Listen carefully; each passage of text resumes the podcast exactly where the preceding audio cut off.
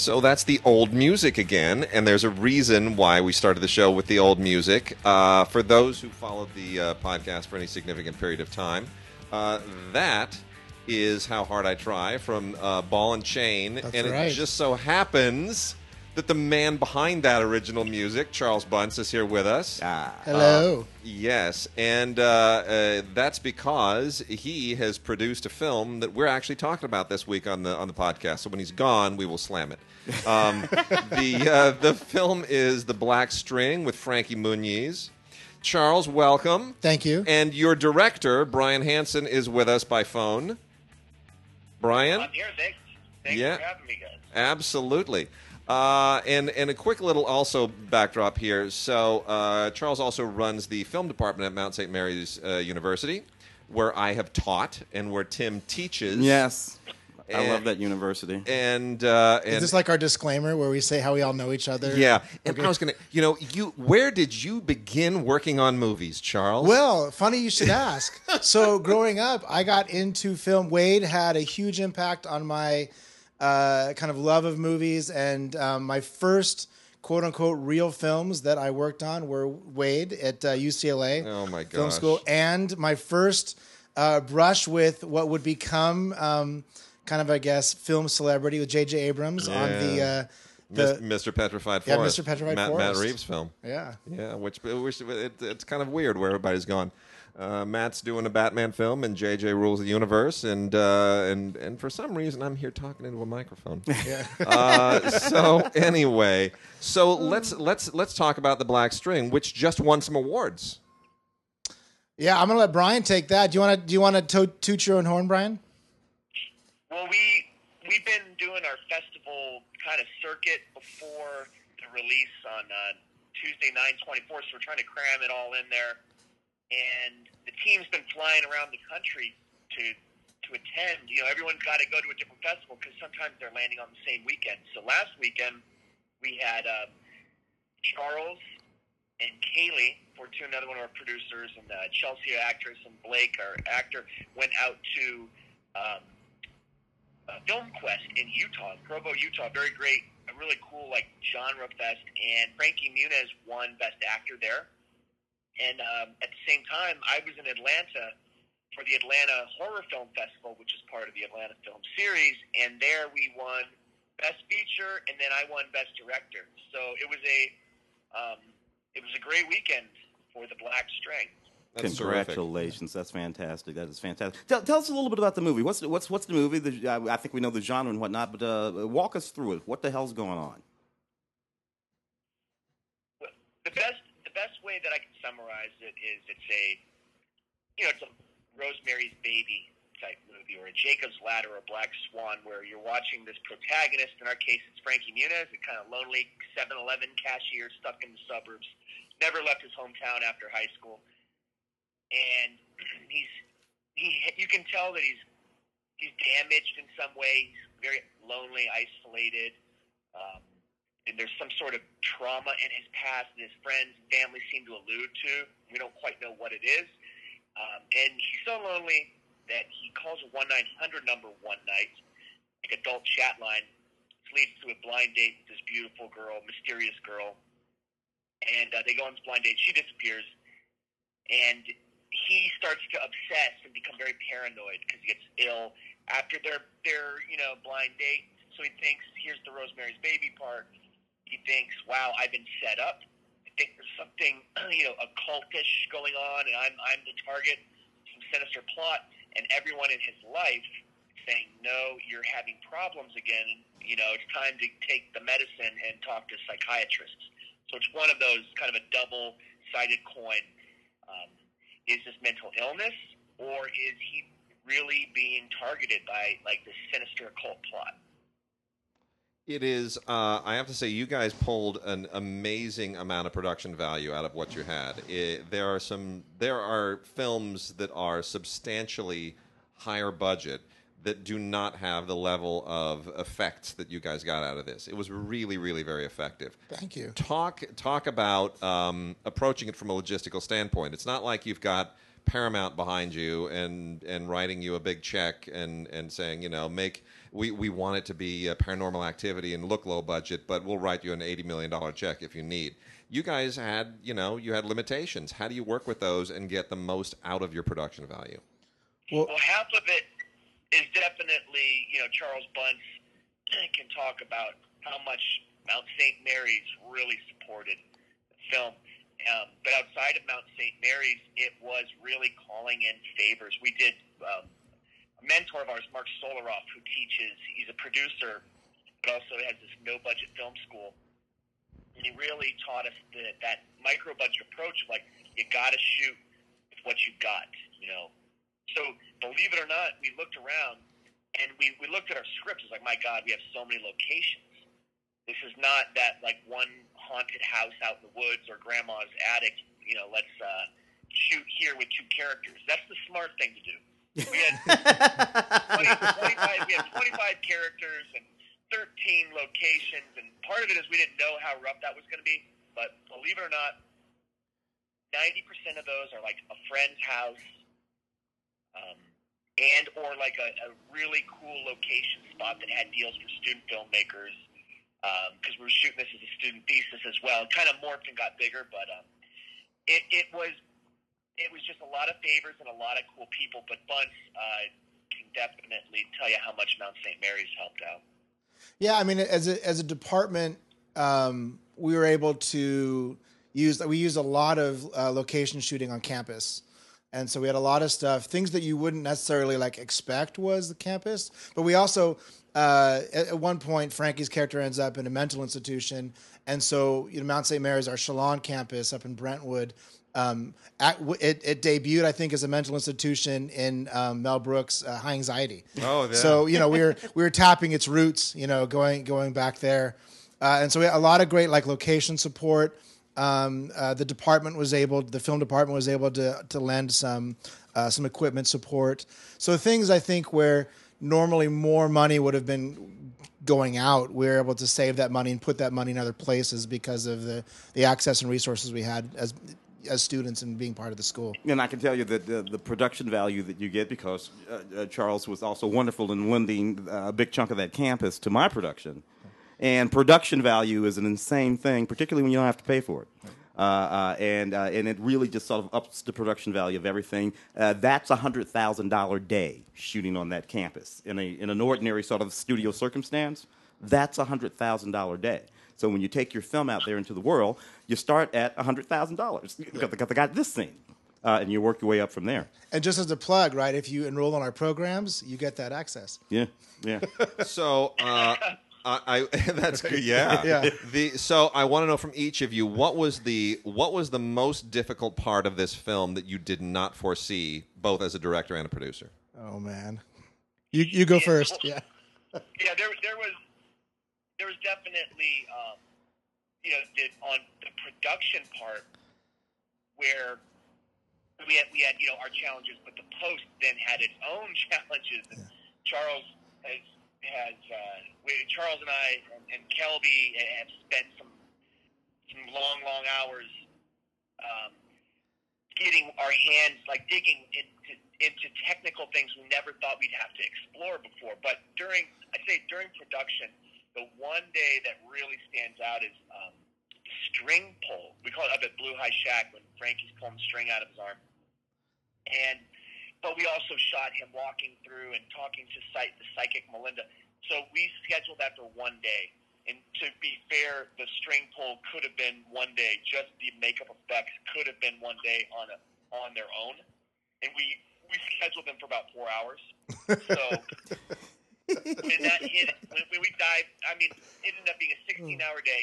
And, and believe it or not, everybody stayed in really good spirits. We had in and out. We got it done.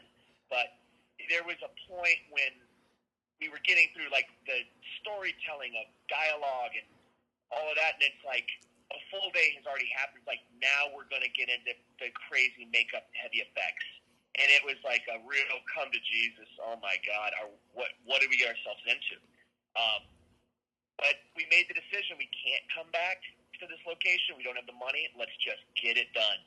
So we dove in and we did it. Um, and you, I look at Frankie. Uh, he, he does a fantastic job, but on on set, I mean, we were like into our 15th hour, but it doesn't show on Frankie or or Melinda or the makeup effects. So that was a that was a tough one. But we got through it.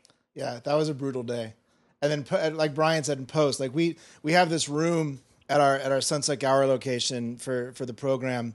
That's uh, it's kind of like a, a mini like dub space basically for for sound and, and mixing, and we pretty much lived in that space for like weeks on end uh, together, crammed into the space, working with sound, but uh, and just a lot of a lot of um, pickup stuff. We shot it like principal shooting was done like we wrapped in 18 days, um, but then we had like day after day of of uh, pickup shots or a lot of VFX stuff. So there's this without giving too much too many spoilers that at some point Frankie starts thinking he's seeing these portals, these uh, portals kind of appearing, and it, trying to to lock down the portal look. And uh, and we, we're always trying to approach it as practical as possible, but a lot of reshoots with like I have in my office right now this fantastic like big physical hairy looking bubbling portal thing that look we, we loved it but then it just wasn't working and so we, then we we have doing you know more stuff with kind of this black ooze and so uh, just a lot of like reshoots and playing I think with that like it, the post stuff really became a lot longer I think than any of us expected More trial and error. In other Yeah. words, yeah, Yeah, yeah. Film scheduling is a hell of a thing. Christy, Yeah, my Christy wife. could help you out on that day. There, yeah. she'd, she'd, she'd have told you. you know what? This is not going to take four hours. it's, eh, but sometimes you only got four yeah, hours. yeah, Yeah. You got to figure out what You to have do. to figure out how to do it. I, I, I remember while watching it, I I was thinking, you know, this is like Clerks gone wrong. That was- right? That's I, I was talking to Charles a little earlier, and he told us about the process. Told me about the process of getting a hold of Frankie. People, you know, people are always interested. How do you get a movie star, television star, movie star, to be in your little independent film? Uh, talk to us a little bit about how you got Frankie. Well, that is all thanks to our casting director, Jeremy Gordon. So we were going to do like many, which I've done every time for short films before. I'll sit through and you know you, you can cast in Los Angeles, you can cast it yourself. It's a lot of work, but you can do it. However, on this one, people smarter than us are like, this is a feature, you need to get a casting director. And we heeded that advice. So we found the right guy, uh, Jeremy Gordon, who has done a lot of work as a casting associate on like really big movies, but he's been in the last couple of years striking out as a casting director himself. Strike, not not baseball striking out, like Oregon Trail striking out. Yeah, Um, and and he was able to bring in get our number one get our script to so many agencies we could have never done. You know, we could have never had that access, but he has those relationships. And it just so happened that as we were auditioning, a, real, a lot of really solid, great actors that are more like they're coming up in their career like TV co-stars, building up that resume. Um, and as we were about to, we did like two weeks of auditioning, and right when we were about, we felt really good about a choice for Jonathan, our protagonist. Jeremy said, I mean, talking 11th hour, hey guys, hold on, I got a name for you, Frankie Muniz. Like, what are you talking about? Where has where where has Frankie been? I thought he was a car a race car driver now. like it just it, it you know we were so locked in. We had spent hours and hours of our time really trying to make the right decision on Jonathan, and all of a sudden Frankie Muniz is dropped as a name. And um, having worked in distribution, I knew the importance of um, name talent. So it was like, it, even though we were about to hire someone that day, uh, no, stop the, you know, stop the presses, bring in Frankie, let's see what, you know, he can do. And he right away gave such an amazing read, only having the script for like 24 hours. And then eventually he had driven out from Arizona and um, so humble and like very excited about this project. And he did. He came back the second day and he owned it. And it was like, you know, you've got to go with Frankie. And it was a it was a last minute adjustment in our expectations of the look of the character. And he he has a more charisma and a bigger personality than we expected from Jonathan. But that's okay because he made it a very unique. Um, he, he he made it his own, and we wouldn't be here without him right now. So it was a last minute decision, and uh, I, you know, Bunce, you you can probably talk about how Frankie is kind of excited about the movie and how he's responded to getting the opportunity. Oh yeah, he's got he it's it's awesome to see and to hear from Frankie like how much he loves it and appreciated it. He always talks about how it's like it's his favorite script and and for him it's it's a different character than he's ever played before. Oh, it, it ain't Malcolm in the Middle. Yeah. yeah, that's for sure. Isn't it interesting because because Charles, you, you you were saying that you know Frankie came in, did have a, a different set of ideas about this guy than you guys were envisioning, and and, and I, you know, I wanted to talk about this too. H- how did you make that decision to lean into what Frankie wanted to do, which meant leaning away from this idea that was already in your head? It, well, in the again, we for you know a few hours, like I was saying earlier, we we debated. We were like, I don't know, like he's against kind of how we all pictured it. But then we all like we slapped ourselves and said, "This is Frankie Muniz. This is he. He has a name and a persona, uh, and and he's going to bring a cachet to the film that we would never get otherwise." And so, like, it's in the end, it was really just um, going, but going with you know Frankie Muniz. People are going to know Frankie Muniz, and the fact that he killed it in the auditions. Like, I mean, he he brought this energy that we just didn't, ex- we weren't just expecting, is all. And and and he brought it, and then he, I mean, the film is Frankie. Like, it's he he really kind of owns the film, and and and he, I think I think part of his uh, kind of background or people knowing him as persona as Malcolm in the Middle. Like I think that helps endear audiences that, that grew up knowing him as Malcolm. I think that it endears you to the character quicker, uh, and I think you you feel more. I think for his character knowing that. In some ways, you can kind of watch it as like a where is you know Malcolm now story, um, and it's and he's not in a good place. I, I, w- there's also something though where, especially where films like this are concerned, because everything is about seeing the movie through his eyes. You're completely immersed in his. I mean, he's in every single scene.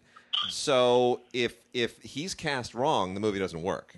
And if he's not on his game, the movie doesn't work. So I mean, there's a certain anxiety, I think, as well from for both of you that you realize we, we if, if if this isn't working, if this actor isn't working, if he's not there, we can't fix it in timing, we can't fix it in post, we can't fix it in the mix. There's no fixing it.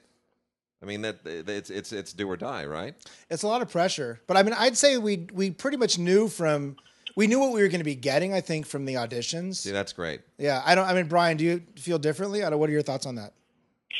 Well, from the design of the movie, um, when when it was originally conceived, like a decade ago, with my buddy Andy Warner, him and I, we, we knew we wanted to put this paranoia, is it real, is it not real, story together that was seen through one, you know, the protagonist's uh, point of view. So we realized even back then, wow, you know, there's a lot of things. If you're going to tell a story this way, there's a lot of things you can't do. Um, and it's going to ride all on this character. So then when Rich, when I met Rich at Mount St. Mary's, like after, I was in the Army and used my GI Bill to go back to film school. That's how I met Bunce and Kaylee and, and Rich Hanley. It, the, the movie, the script kind of, um, I mentioned the script to Rich and he, li- he really liked it. So we decided to co-write it and make it a thesis project, which is where we got uh, working with Kaylee and and uh, Bunce. But at that again, it was like, wow, this is this Jonathan guy is in every scene. It's all through his perspective. So we always knew that the onus was completely on Jonathan. So when we went into the casting process, we were very well well aware of that challenge, um, and knew that the, whoever we cast was going to have to be incredibly entertaining, intriguing, and even make the small moments um, interesting to watch because the guy the guy's going to be on camera all the time, and he can't be doing backflips and, and big gunfights every single scene. There are no gunfights, by the way. so it's like it has to be. You just look at his eyes and you're intrigued because he's going to have that much screen time. He, everything he does needs to be intriguing, and Frankie has that. Well, you just look at Frankie and you're like, what's going on in his head? Well, and on, and on the first, so there's one scene, one kind of pivotal point in the film where Frankie's character essentially has a mental breakdown. Kind of like you, you see him breaking on screen, and uh, and he's he's trying to explain what's going on to his friend, and he's losing it. He even calls it himself. He's like, "I know I, this sounds crazy. Like I sound like I'm crazy." and that was the first day. Like he shot that the first day. And so mm-hmm. if there's any doubt about the intensity and and and what Frankie was gonna be able to do, like the first day he brought it, we're like, all right. I mean, we're we're in for the ride. Mm. Now, Brian, you, you mentioned uh, Rosemary's Baby early on, and I remember uh, uh, thinking, watching it, this is very Polanski like, but it wasn't Rosemary's Baby that I was thinking of. It was The Tenant. Ah. So because because Polanski in The Tenant uh, as an actor in his own movie goes through a similar kind of a breakdown. Uh, and and and and finds things in the the teeth in the wall, you know. So I mean, there, there's a similar kind of a traje- trajectory. I'm curious, was to what degree was Polanski kind of a um a, uh, a an influence on this overall? big, you know, Repulsion, Rosemary's Baby, and The Tenant, for sure. All of them. I know they call that the apartment trilogy or Yeah. something Yeah. to that effect.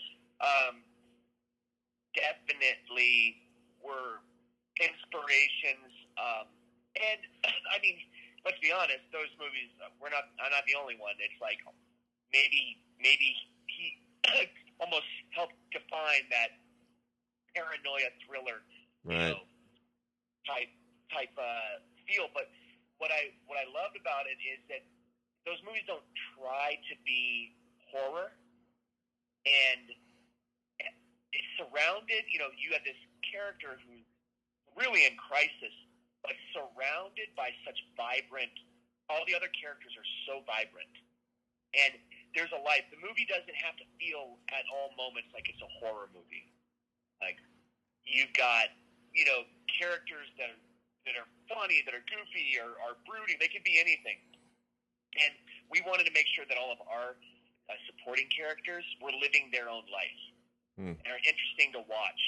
Um, I think that's where the real thing that I got from Polanski is there's no wasted character. There's no Yeah. one that just just walk in and out. You're done. Every character is thoughtful, even if they're just dropping a cup of coffee on the on the table.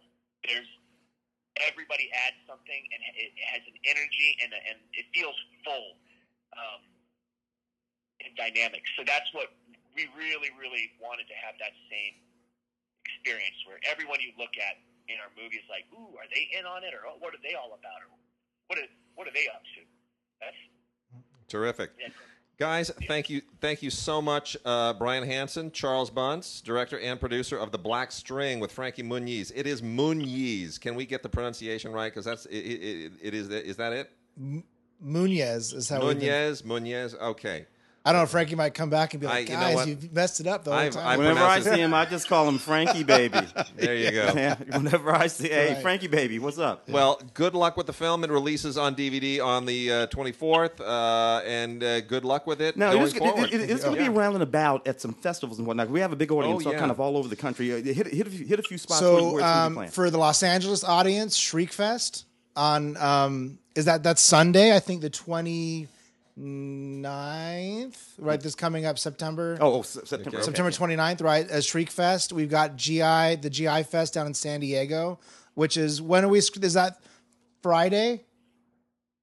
Yep, that's that's we're doing that nine uh, twenty seven GI Film Fest down in San Diego. And we got for those. I don't know if you guys get people like you know east of the Rockies, Oh, but yeah. uh, but New Orleans. We're playing on uh, Thursday at the New Orleans Horror Festival uh, on Thursday, the 26th, Great. and um, and well, there's there's a couple others that that may come through as well. Okay. Sweet. Yeah, yeah, All so right. Well, let us let us know. check. Yeah. Yeah. let us know, and we'll keep the uh, we'll we'll announce it on the show as as they happen. Awesome. Thank you guys so much for having us. Thank you, guys. Thanks, thanks, Terrific. guys. Thank you, Brian. Thank you so much, guys. All right, and now that that interview is over, we can say what we really think of Black String.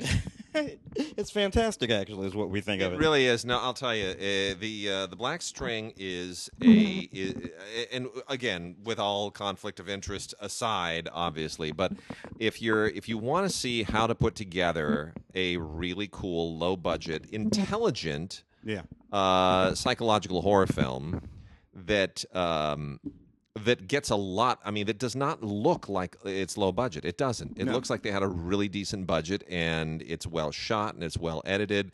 And uh, Frankie does a terrific job. He really does. He just he brings that Polanski depth to it, and uh, it's not at all. It's not at all one of these kind of uh, quickie throwaway low budget horror films just come out on DVD all the time. It really has some some intelligence to it. Yeah, well, I, I I hope people were paying attention. Basically, it was a ten year project. Yeah. uh, yeah, that he worked on the, concept for the script and worked all the way through through the grad school program. And you know, it took it took a decade uh, to get that thing done in a in in, in, in a uh, decent and uh, good looking and good sounding sort of way. So these things take time. They unfortunately do. But it pays Uh, off. But it does. It definitely does. So, uh, Frankie Muniz and the Black String, and uh, they've got a commentary on it with um, Brian and Charles as well. So, if you didn't get enough of them just now on the on the podcast, they uh, they do a commentary as well, and it's a really good commentary. Uh, there's featurette and some deleted scenes and alternate takes and uh, the usual uh, kind of extras on there, which will be more meaningful if you've uh, if you've listened to the uh, the interview. Uh, so there is that. You know what? We're gonna we're gonna shift right now, and I'm gonna go through some music this week because there's a whole bunch of music, and uh, a lot of it is really, really, really worthwhile. I think all of it is worthwhile. Obviously, a lot of classical, but we also have uh, Teddy Pendergrass. If you don't know me, Teddy, the Teddy, Teddy. Teddy, the rise, fall, and resurrection of soul's sexiest superstar. It is kind of weird Yeah. that he's fallen out of the conversation. Yeah. Teddy was a big deal when I was growing up. Oh, in the early '80s, Oh, there my was Teddy goodness. Pendergrass. I mean, for, hey, look, if you were a, uh, a a black uh, man of a certain age and you wanted to hang out with a black girl of a certain age, you and bought yourself this thing called a cassette. Look it up, kids, with some Teddy Pendergrass on it. Yeah, You, you you take take your girl to a Teddy Pendergrass concert. You're you're a boss. yeah. Yeah, he was that guy. It, it really, it, I mean, just such a, it's so gifted. Anyway, the um, this is basically the uh, the story of a man who was a a remarkable R and B figure for a very very long time. Well, before he began, because he was Harold no, Harold Melvin and the Blue Notes. Well, Yeah. before he was yeah. he was he was actually the the, Blue bel- Note. believe it or not and you, and you know from the 50s forwards uh, and certainly with the advent of Motown music was dominated by black artists Oh, yeah. through, throughout the 50s and 60s primarily and uh, you know there are so many who were so successful it may come as a shock to people that Teddy Pendergrass was the first black recording artist to have five consecutive platinum albums Yeah, I did not know that. Five. He I was the know that. first. That's a that's, that's saying a lot. That's really, really saying a lot. And um, and then of course there there is, and, and this isn't giving anything away, but uh, it all ended in 1982 Yeah. when he was he was he was on the cusp of, of stardom that nobody had ever imagined, including even a film career. including a film career, and uh, he was paralyzed in an accident Yeah. and it's just it's just absolutely devastating. It's just so so devastating. Um, and it doesn't really end there. There is a, a little little coda to that, but it's it's a it's a really really wonderful wonderful disc. It's a it's Blu-ray. This has been at a number of festivals, and it is really worth checking out. Teddy Pendergrass. If you don't know me, the rise, fall, and resurrection of soul's sexiest superstar. Uh, then we also have uh, Slash featuring Myles Kennedy and the Conspirators, Living the Dream tour. This is a uh, CD set with a Blu-ray on it, which includes the uh, live in London and uh, behind the scenes stuff. The uh, you know, uh, look, Slash isn't everybody's idea of a good time, but uh, he's he's a fixture and he's still around. And uh, if if you just want to see him just rip it and shred that guitar like nobody else does.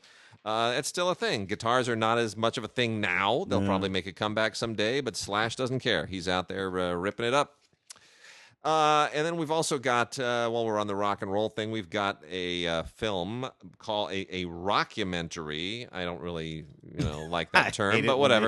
This has also won a bunch of awards. It's called Mock and Roll, and um, this centers on a parody band called Liberty Mean uh, in Ohio, and um, uh, you know, I I can't say that this is uh the Spinal Tap level, um, but it's you know. If if that's an itch that you have and you need to scratch it constantly, and Harry Shearer is doing a, a, a throwback uh, tour right now as well for you know his his his Spinal Tap character. So anyway, throwing this in there just because we're talking about Slash, mock and roll, kind of a you know uh, silly, silly wannabe low budget Spinal Tap type thing. Uh, it's got some interesting music in it. It's not great, but uh, you, you know, check it out if that if that's your your particular thing. Uh, then on the uh, on the classical music front, we have the absolutely amazing Ron Howard documentary Pavarotti. Uh, oh wow. Tim and I love this film. Yeah. we really do.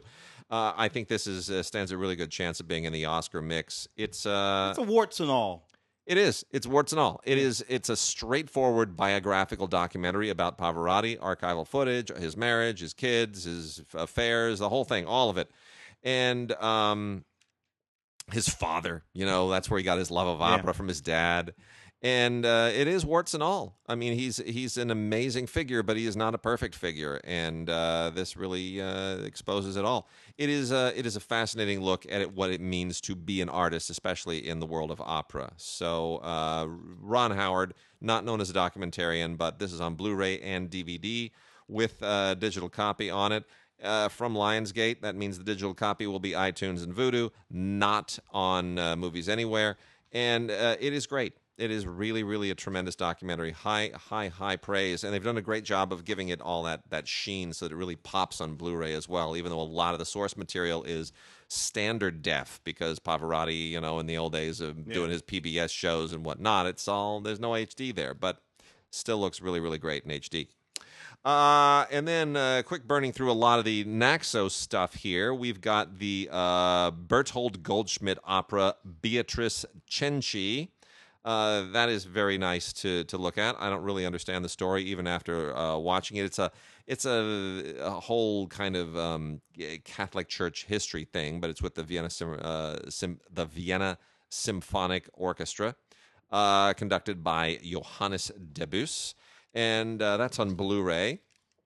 We also have The Barber of Seville by Rossini, uh, as performed at the Arena di Verona. And this is wonderful. This is with the uh, Arena di Verona Orchestra, Chorus, and Ballet. Got to tell you, I just I just enjoyed the fact that this is in that old old arena in Verona, and uh, it's it's just uh, it, it's really quite a quite an amazing place. It's a nicely staged version of the Barber of Seville, but as for the Barber of Seville, I can't really watch it as an uh, as an opera because I've seen the Rabbit of Seville too many times, and I just picture Bugs Bunny, and uh, it just uh, ah, it's too much.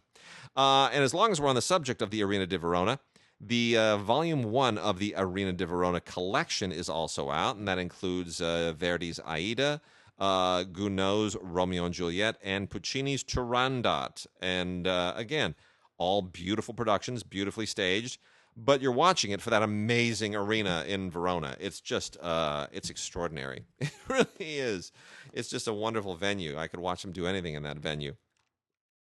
Blue Note Records, Beyond the Notes, uh, is all about the. Uh, if you know Blue Note Records, it's a it's an American jazz label, and uh, it was formed in the late 1930s by German Jewish refugees, and uh, it emerged over subsequent years as as really an iconic uh, label. And so this goes into the archival materials and interviews with the central figures and the usual documentary approach. But it's just such an interesting subject. There's nothing particularly remarkable about the way the doc about this is put together, but it's it's a great subject. Blue Note is an amazing label, and if you're not familiar with it, you you will be after the end of, uh, of that. That's just really really superb. Um, few more here. Uh, almost all on the opera front. Madama Butterfly, Madame Butterfly, uh, as performed by the Glyndebourne Chorus and the London Philharmonic Orchestra. Very, very nice staging. Uh, I've I've seen a few versions of this. The music is the thing. Puccini can't really you can't really go wrong. But this is a this is a good staging. Uh, it doesn't really transcend the others. It's it's just there. It it, it measures up very nicely with them. Uh, Mozart's Don Giovanni from C major and Raicom. This is uh, also at the Arena di Verona with the Arena di Verona Orchestra and Chorus. Beautifully, beautifully done by no less than Franco Zeffirelli. Just want to point that out when he was still alive. Uh, Zeffirelli left us uh, recently, but this was uh, done in 2015, and uh, it is it is beautiful staging. Uh, Zeffirelli did as more operas than he did films, I think. Yeah. So, uh, anyway, from uh, 2015, just before he probably I may have been even the last thing that he did. So, Mozart's G- Don Giovanni. Um, we also have uh, Puccini's Le Villi or Le Vigli with the Orchestra e Coro and uh, Del Maggio Musicale Fiorentino. Um, the uh, I, I'm not terribly familiar with Le Vigli, Le Villi, uh, originally composed and performed in 1924. I, but it's fine. It's not the greatest Puccini, but it's it's fine. It's uh, it's good. Uh, let's see. We've also got uh, Richard Strauss's Salome. Really a very, very nice staging. Uh, conducted. This is the Vienna Philharmonic, conducted by Franz Welser Most. And um, you know, it's a very mo- postmodern, modernist version of Salome. It's very uh, kind of aggressively minimalist, and it's fine. Uh, the music again is the thing here. Casella's Alfredo Casella's La Donna Serpente. Um, not familiar with this at all. Don't particularly care for it. Don't really know what it's all about. Um, kind of gave up about a half an hour in. It's a little too weird for me. The the, the beautiful serpent, I guess, is what it, it technically is. Uh, this is with the orchestra and chorus Teatro Regio Torino of Torino, and um, yeah, if you know what I'm talking about, you'll go, then just go for it. I'm not; it's not my thing. Uh, and then the last three here are really, really wonderful. Tchaikovsky's Pique Dame, the Queen of Spades, with also with the uh, Vienna Philharmonic, i- and and Mariss Jansons uh, conducting it is absolutely wonderful. Um, it's you know Tchaikovsky's not known for opera, but this is amazing, and uh, Tchaikovsky's music really does lend itself to opera. Really, really beautiful. Might be the most enjoyable production of any of the operas that I've mentioned today. And then the uh, Verbier Festival, the 25th anniversary concert. Uh, the Verbier Festival and uh, with the chamber orchestra. It, this is a um, uh, classical music events around the year have like a handful of very very prominent festivals. And the Verbier Festival is one of the most prominent. It's only been around for 25 years, but it's really, really ascended to being uh, a place where the very best musicians all want to go and perform, and the audiences love it, and it's absolutely wonderful. Um, Verbier, of course, is in Switzerland. For those who don't know, this was uh, uh, July of 2018, last year, and uh, some amazing performances here. The Brandenburg Concerto by Bach uh, Mozart's Ave Verum Corpus, uh, the Slavonic dances by Dvorak. Really, really just lovely stuff. It's worth uh, worth checking out. It's a great festival and a lovely Blu-ray. And then the last one is from the uh, is Opus Arte, continuing to release some really really great pro- uh, productions of uh, Shakespearean stage plays from the Royal Shakespeare Company. This is the full collection of the Roman plays, which includes the four: Julius Caesar, Antony and Cleopatra, along with Coriolanus and uh, Titus Andronicus. It's a great quartet of uh, of plays. They share only the Roman Empire and Roman history backdrop, but um, they're all really good. Even Titus Andronicus, which was Shakespeare's first play and is, is, I'd say maybe even his worst. But um, I love what Julie Taymor did with it uh, back yeah. in the day with Anthony Hopkins. she f- it- it- and she she, did a- filled yeah. in. She really filled it in with a lot of stuff. Uh, Coriolanus also was a film. Uh, all of these have been made as films, but um, to see them, Ralph Fiennes made a Coriolanus. he did also not very good. Yeah. But but the staging of them here is is quite good. So it's it's worth worth checking out all of these. This is a really, uh, especially for Shakespeare buffs, great box set. The Roman plays from the Royal Shakespeare Company: Coriolanus, Titus Andronicus, Julius Caesar, and Antony and Cleopatra. Alrighty, right. All right, let's Uh, get into new movies. Well, I got a couple of new movies and then a, and then a couple of docs we'll check, uh, that we'll check out. S- let's start with uh, X Men: Dark Phoenix. W- what a mess! I didn't even see it. I you know I had to see it for the show. you know, Yeah. and- but I was going to see it anyway. You know, more or less the culmination of the Yeah. whole. Although Logan should have been, but here's the problem with this with the, this series, this X Men series, because they tend to do that thing in the X Men series where they go backwards into the past. Right, X Men, you know, Days of Future Past, all of that kind of stuff, and and they do things in the X Men saga, and then when they make a new movie, they do not account for the things they did in that movie that was set in the past. They just ignore it as if some stuff that happened in that movie that you set in 1988 didn't happen in the 15 films that have been made since you know 1988. It's it's it's, it's frustrating. It's really and irritating. really irritating. They do it with this movie, And if you've seen it, you know exactly what I mean. If you haven't, you, you can check it out on this. Uh, directed by Simon Kinberg. Here's the thing about Simon. Simon's not a director Primarily a writer. writer, producer kind of guy. Yep. Goes uh, Mr. and Mrs. Smith. Go back and you go back. You know, you, all, all the other X Men. He's a producery guy, writery guy on all of that stuff. Deadpool, producer, all that kind of stuff. What he is not is a director, and it shows up all over this movie. Uh, This guy's a producer and a writer, and not a director. So if, if, that if- interesting, if just you- different skill sets. A some people have set. them and some don't. Yeah, yeah, and he didn't know how to pull off. Anyway, this thing is uh, this Blu-ray is packed with all sorts of uh, deleted scenes and features and uh, the rise of the Phoenix and all that kind of stuff. So you know, audio commentary by Simon and, and a few other people, but it is just a, extremely disappointing uh, what they do over there with the X Men, except for Logan. Logan should have been it. So not not worth the 4K, but is it worth a rental? It's worth a rental, perhaps, if if you if you simply want to understand how to make a mess of a series. Where you not, then go ahead and rent that thing. Uh, Luc Besson, Anna is the name of this movie. Luc Besson. Yeah. Luc, Isn't he just remaking Fum Nikita? I, I- Luc, it's- it's a film about this young, beautiful Russian uh, model who has within her the ability to unlock her skills as an assassin, one of the most dangerous assassins ever. And there are all these other assassins, and she's fine, and she goes around kicking ass and taking names. Are we gonna yeah, get I've Anna seen V- this movie five times. Are we gonna get Anna V Nikita? That'd be kind of cool, like Alien versus Predator. Then the winner of that goes against the winner of Alien versus Predator, and the winner of that goes. Uh, I don't know. What are you gonna do? What do you? But he gets a cast. He gets a cast. He's got Luke Evans. He's got Cillian Murphy. He's got Helen Mirren. Yeah. But they're making the same movie that this made 15 years ago. Cut it out, Luc.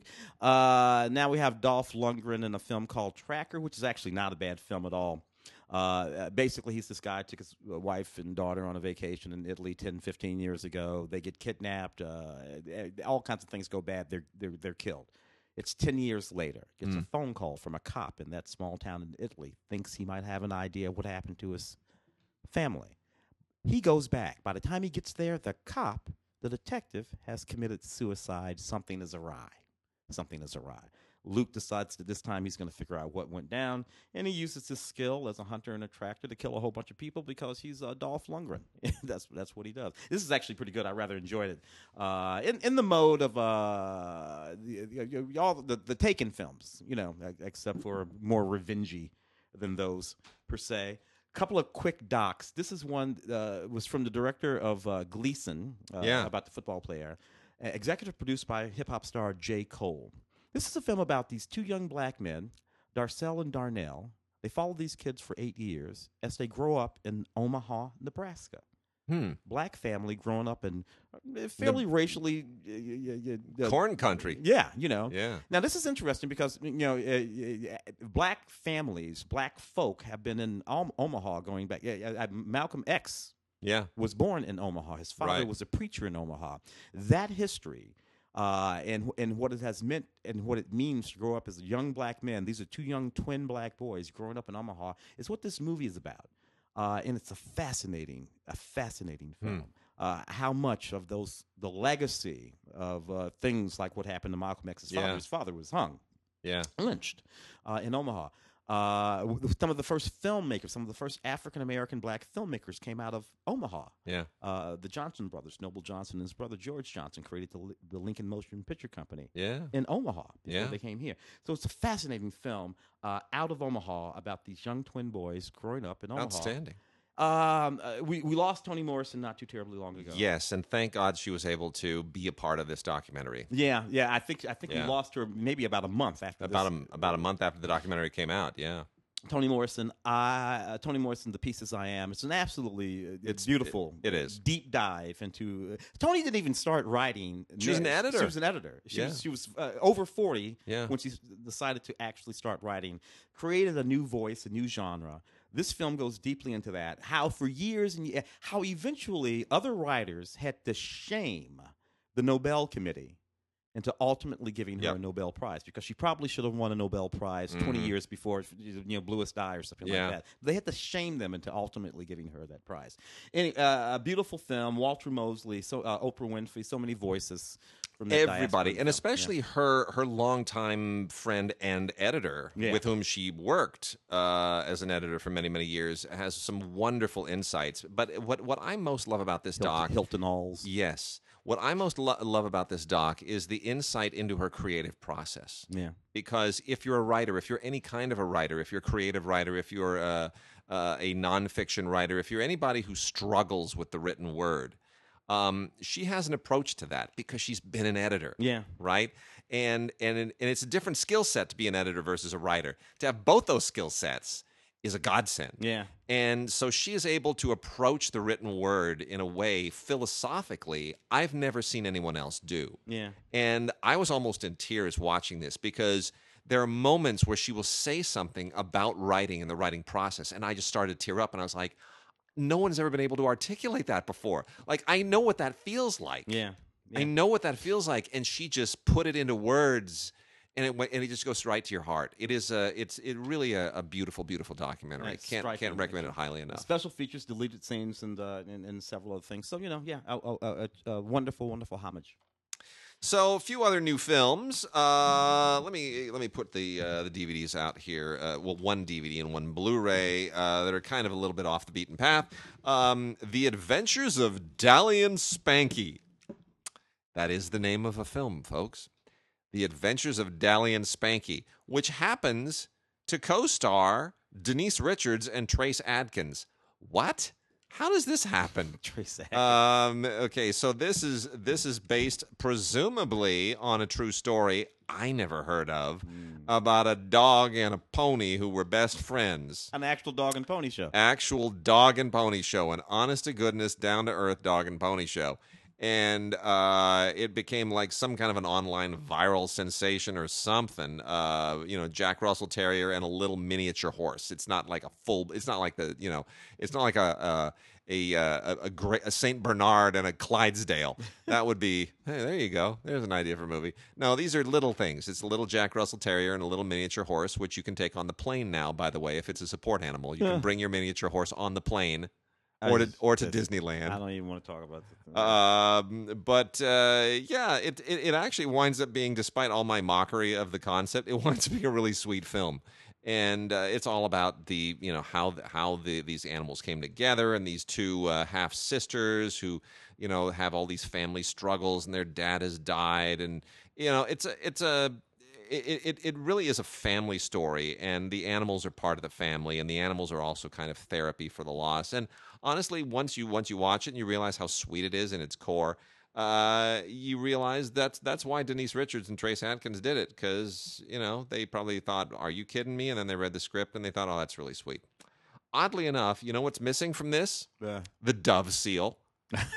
really? Yeah, You nor- think you think the dove I- seal would th- be right that on that thing, We, we we we get like a dozen movies a week that have the dove seal on it, and I get this. I'm like, There's oh, that's some- just there's like a, something in that movie that the dove people didn't, appro- Hmm, didn't, I don't didn't know. approve. Yeah, I wonder what the deal is there. Anyway, there's that. Then we also have uh, Artik, A R T I K, which is a real has some really uh, kind of creepy artwork on it.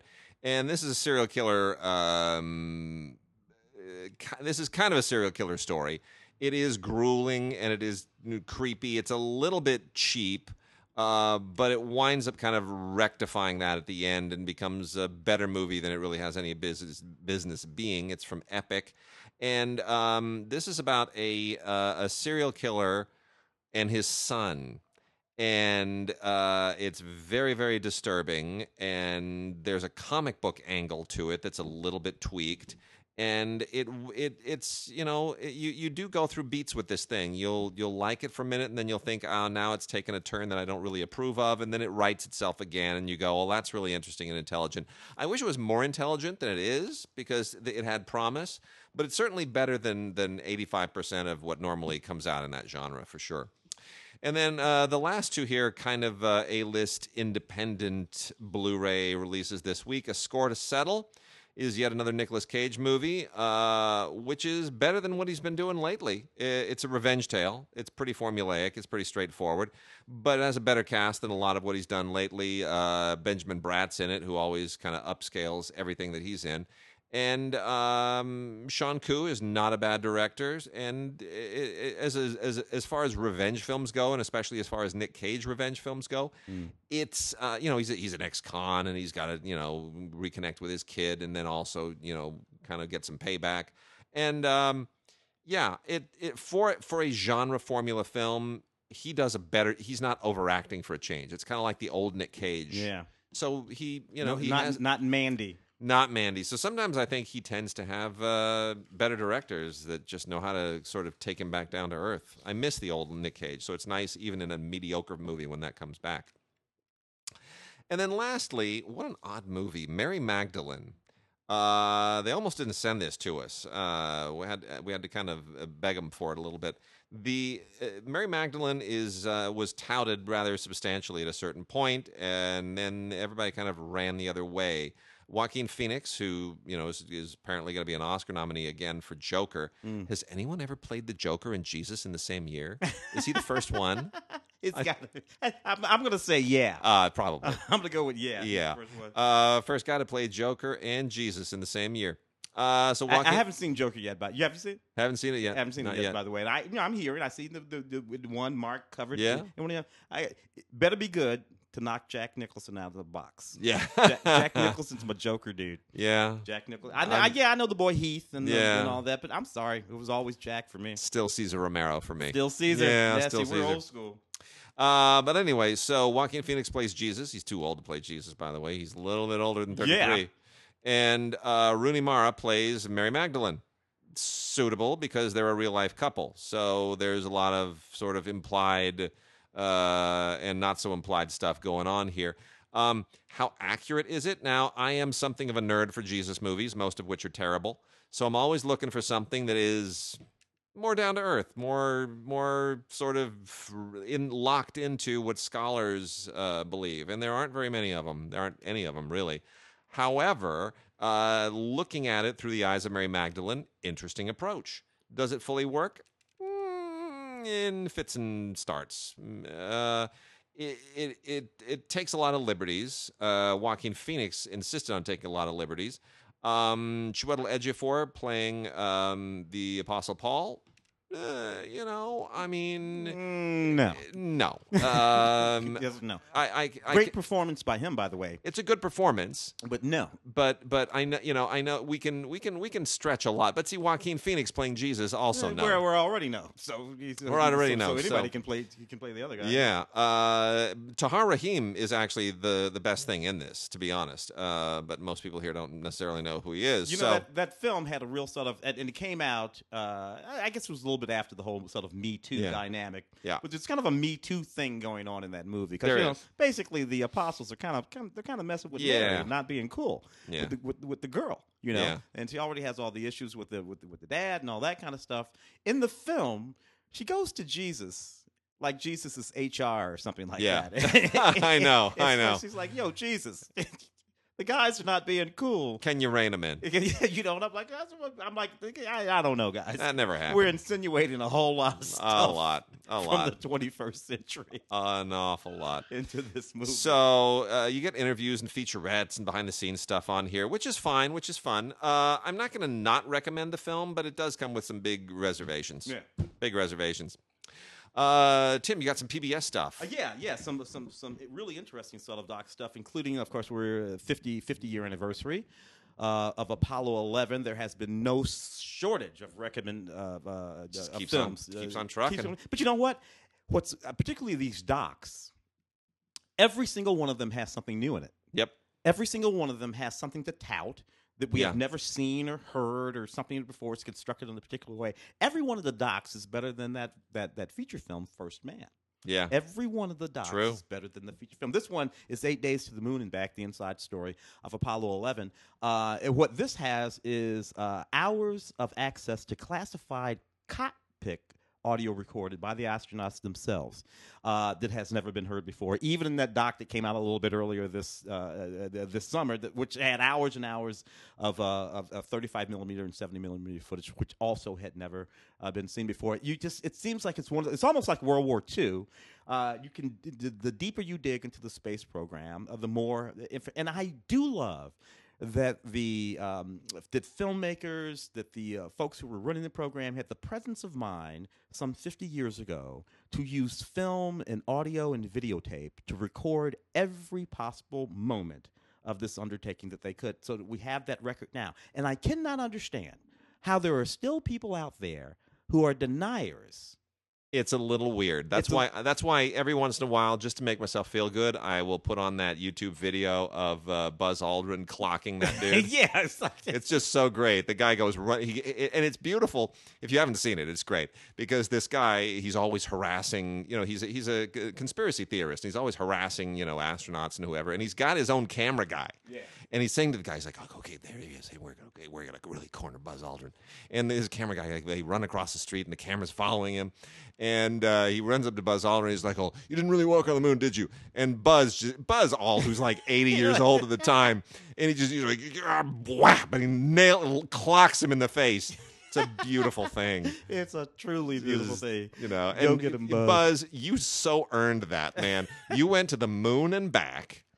You, you were the only reason you were not the first man on the moon was because they knew that you were a hothead, Yeah. and they didn't kind of want to reward that hotheadedness. But you know what? You were the second man, and damn it all, Neil Armstrong is gone. And if anybody's going to hold it down, you hold it down. Somebody questions that, you let them have it. You have earned that right. To Buzz, he'll punch you in the face. I, I had the wonderful um, uh, opportunity to interview Buzz uh, in his in his condo. Buzz. Can you imagine somebody trying to trying to bring him up on assault charges?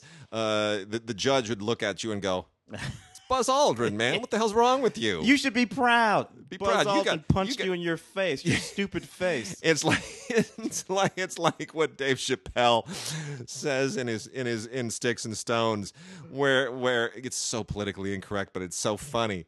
He says, you know, I don't think Michael Jackson molested those kids, but if he did, you know what I mean? Yeah. it's Michael Jackson. Yeah, hey, hey. What, what was that kid wearing? um, uh, what do we got here? We got uh, when whales walk. Uh, when whales walk, journeys into the deep. This is a Yeah. fascinating PBS documentary uh, about an epic sort of evolution uh, through um, sea life, uh, uh, reptiles, and mammals uh, that uh, many millennia again walked around as dinosaurs and birds. It's, it's this wonderful, wonderful sort of conflagration of where birds and and whales and crocodiles and all of these things were all sort of the same thing. Uh, many, many, many years ago. This is a this is really just a great film. Lots of fantastic 3D animation in this. Uh, and it's just an exciting sort of explanation of where things came from, um, and, and, and a sort of imaginative, speculative sort of imagination of what these creatures might have looked like uh, many, many, many millions of years ago. And I just, I just think it's great. I love all of these things, and uh, you should check it out. This one's from 2000 2009, and it's really, really good. Uh, Jan- June June fourth, nineteen eighty nine. It's the day that the uprising in Tiananmen Square came to an end uh, when the Chinese government uh, unleashed the tanks uh, and the soldiers and killed several thousand people. I remember watching the Tiananmen Square uprisings on television, on the news. They were covered by the news. And there was this brief moment when we thought that perhaps there might be this sea change Yep. in China. And, Yep. and that, uh, but the Chinese government put it into all of that quite brutally on June 4th, 1989. Uh, Tiananmen, People versus the Party, that's what this film is all about.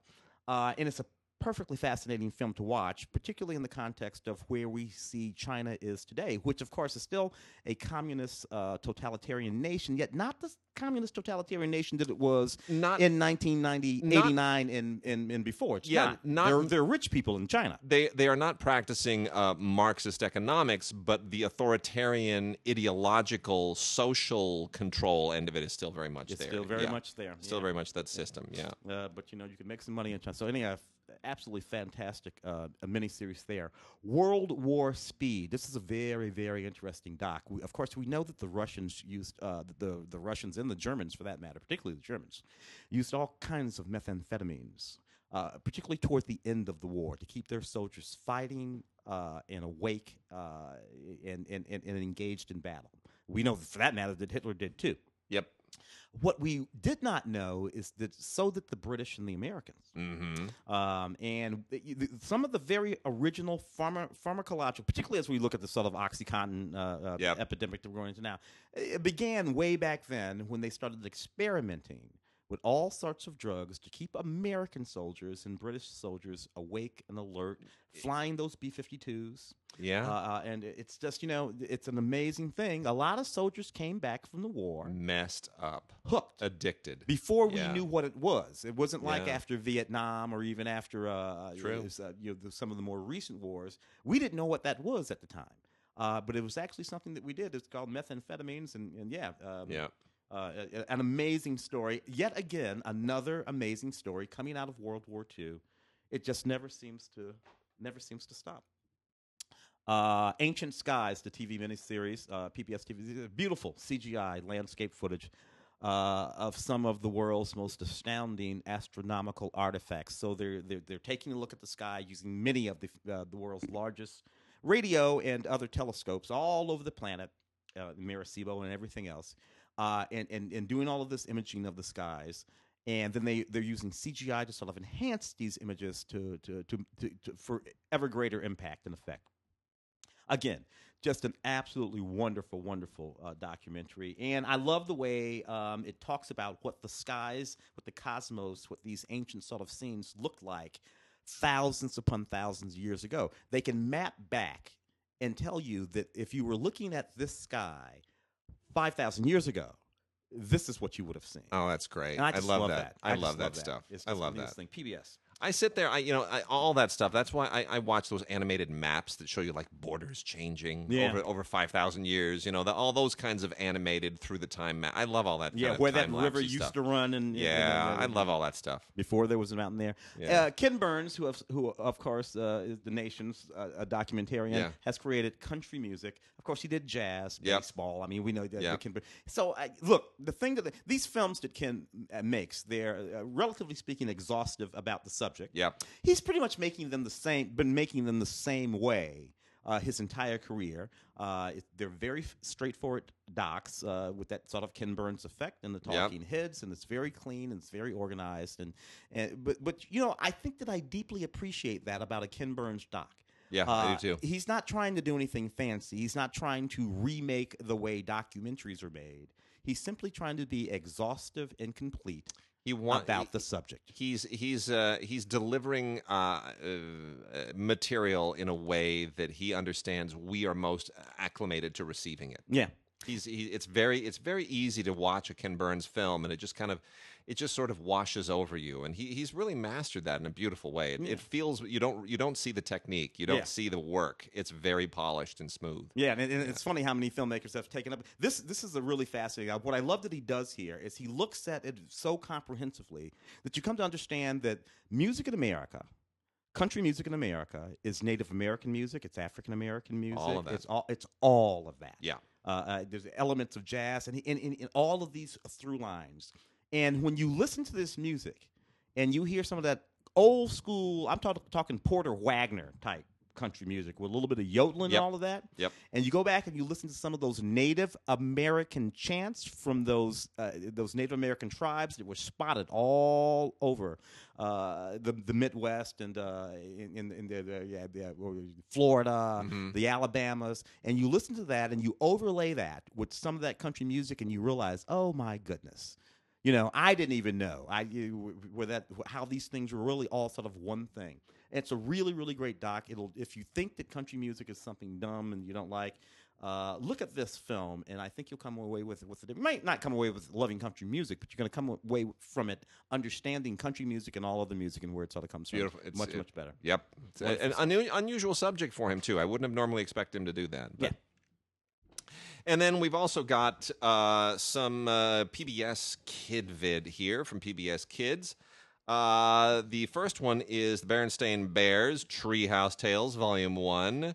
I used to call them the uh, Berenstein Bears. They're apparently not Jewish. Uh, but I'm not sure not Berenstain really. Now I'm picturing something else. So, um, but anyway, the uh, Treehouse Tales uh, is a, an awful lot of Berenstain Bears.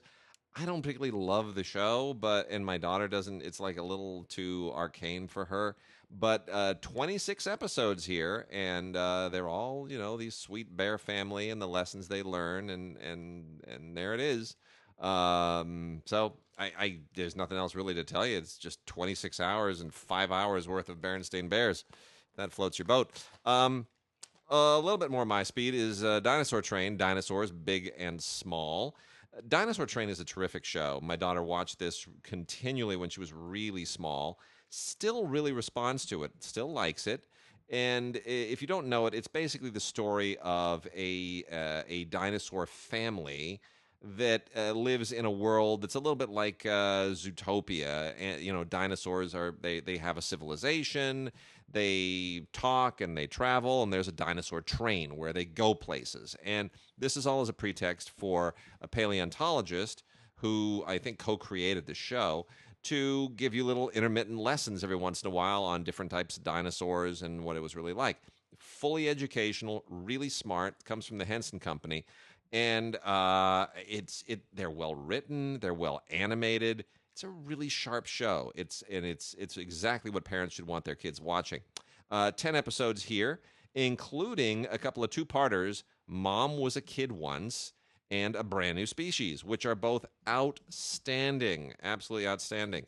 Uh, and then uh, there's a few others that are really good. We're not all dinosaurs. Don's Holiday. Uh, How many horns? Really, really, really fun stuff. But it's those two big two-parters that are terrific. Mom was once a kid, or Mom was a kid once, and a brand new species. Really, really good stuff. Fantastic. Uh, do some of these. Classic. Yeah, let me let me hit some uh, foreign. Let me knock out some foreign stuff first. I also want to make uh, make mention for people who are fans of foreign. You know, Music Box Films uh, releases a lot of really great foreign stuff, including a lot of stuff that they pick up at the Colcoa Fil- uh, Film Festival, the French Film Festival here in Los Angeles. Which Com- uh, coming up soon. coming up. I'm moderating uh, the uh, the uh, delegation panel next week, and uh, it's a really good lineup. Normally, we're we're in April for the Colcoa Festival. This year, we're at the the uh, in the fall because uh, the DGA Theater where they have them has just been remodeled. So it's been remodeled all year. We're going to get a great, great new experience in that theater. But also, Music Box Films has launched a streaming service, and uh, it's uh, Music Box Direct. It's really, really worth checking out. Uh, it's only five dollars a month, and that's a total bargain. If I mean, it, I know this stuff can all add up, but if you really like their library, you're going to want to check this out. Ida, uh, the the girl with the dragon tattoo series. Um, you know, Ida won the Academy Award. Uh, th- these are all part of their um, their library, and it's a really impressive library. They've really done a very good job of uh, putting it together so far. And uh, I would say definitely go and check out uh, mu- go to musicboxfilms.com and read more about it and see if this is something that you want to uh, you want to sign up for.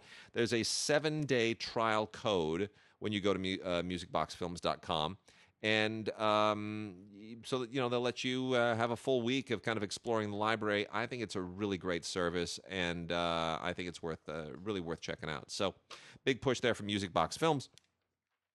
And uh, let me hit a few foreign things, and then I'll uh, I'll turn you over to a couple of those classics. Um, from Wellgo, we have Kung Fu League, which I actually had a really uh, a, a good time with. Kung Fu films have diminished in recent years, especially the ones that uh, that come out of China, which is everybody who used to make films in Hong Kong, and now they've all gone Mandarin speaking as opposed to Cantonese, and it just isn't the same thing anymore. But every once in a while, something will really really work beautifully, and this is from Jeffrey Lau, the director and it's in Mandarin, but it feels like a Hong Kong film. It's really smart, it's really sharp, it's really fun, and it's a great cast. Especially, look, three of these people not legends: uh, Danny Chan, Andy On, Dennis To, not legends. Vincent Zhao, big legend because he stepped into the Once Upon a Time in China series momentarily, briefly, when Jet Li stepped away. And uh, he is for real. He's done a lot of great movies in the '90s. He's timeless. He's he's ageless. He's a really really sharp guy. Uh, so Kung Fu League is a is an awful lot of fun.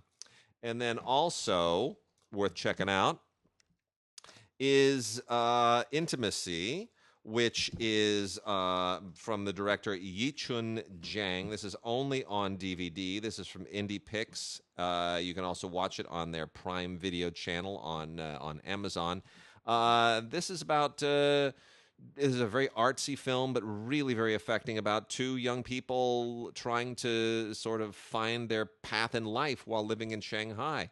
And uh, it's a character study, It is a look at alienation in modern day China in a way that I'm surprised they actually were able to get the film made because it's not that flattering and it asks some very difficult questions. But they got it made, and it's uh, it's really quite a beautiful film. Uh, check it out. It's called Intimacy. I want to do some, do a few Yeah, of these. yeah, do a few of those. All right, let's get at some of this sort of classic-y type stuff. Starting with Moonchild, 1989 film. Uh, sort of a cult classic. This movie. totally. uh, about this African tribe that believes that a white child, uh, a moon child, a child from the moon, will come and, be, and Yep. become that guy. And, and this little white boy who's living in Europe uh, with this sort of scientific organization, uh, he has extrasensory perception. He comes to believe that he is the child who's meant to become the moon child for this African tribe, and it's about his his uh, escaping this scientific cult and traveling across two continents to engage with it. It's quite a film uh, uh, the, the 1989 from Spain. Um, uh, uh, uh, Villaronga is the name of the director. It's really an astounding film with all sorts of metaphorical sort of.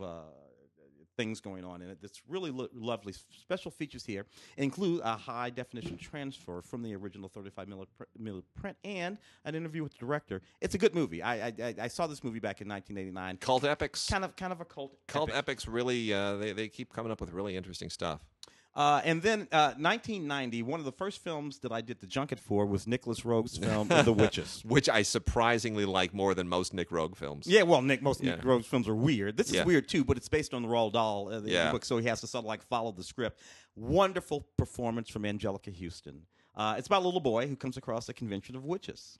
He gets turned into a mouse, but he still has to, to, to thwart the witches in their dark undertaking. This is really great. Lots of practical effects in this film. Uh, with the little boy's witch face and all that kind of stuff, and kind of scary. Yeah. This is not for this is not No. for the faint of heart, and certainly not for small small children. It's rated PG. It is rated PG, but I don't know. Measure your kid before you Yeah. show him witches. know where know where the, your kid is coming from. 1990 film. Uh, that's from the Warner Archive collection. Bette Davis, uh, Jezebel. Uh, this look. This is one of the greatest Bette Davis films ever made. Uh, Louisiana Henry Yeah. Fonda in the film is fantastic. William Wyler. Uh, Bette Davis at the top of her game, playing that character that Bette likes to. be. Yeah. Uh, Yeah. beautiful stuff. Uh, And- also from the Warner Icon. And and uh, I think Jezebel is a better period film of its type than most of the other movies of that time. I would say even more so than something like Gone with the Wind. I think there is stuff in Jezebel that is um, that that stands the test of time a little better. Yeah, I yeah, think so. Yeah, that classic Bette performance. All right, thank you, everybody. That's it for us this week. We will be back. We will be back next week. Uh, and uh, in the meantime, thank you to Charles Bunce and to Brian Hanson for uh, in, be, doing the interview with us for the Black String. And we wish them well with their festivals. And meanwhile, the short film Refugee that uh, that I was producer on, that my wife was producer on. Uh, that is currently in uh, Oscar qualifying release here in Los Angeles at the Royal in West Los Angeles, 4 p.m. every day until the 26th. If you're in Los Angeles, please come down and see it. You might bump into us. We're going to be there uh, around 4 p.m. just about every day or most days. So, Refugee is the short film. Hope you come and see it.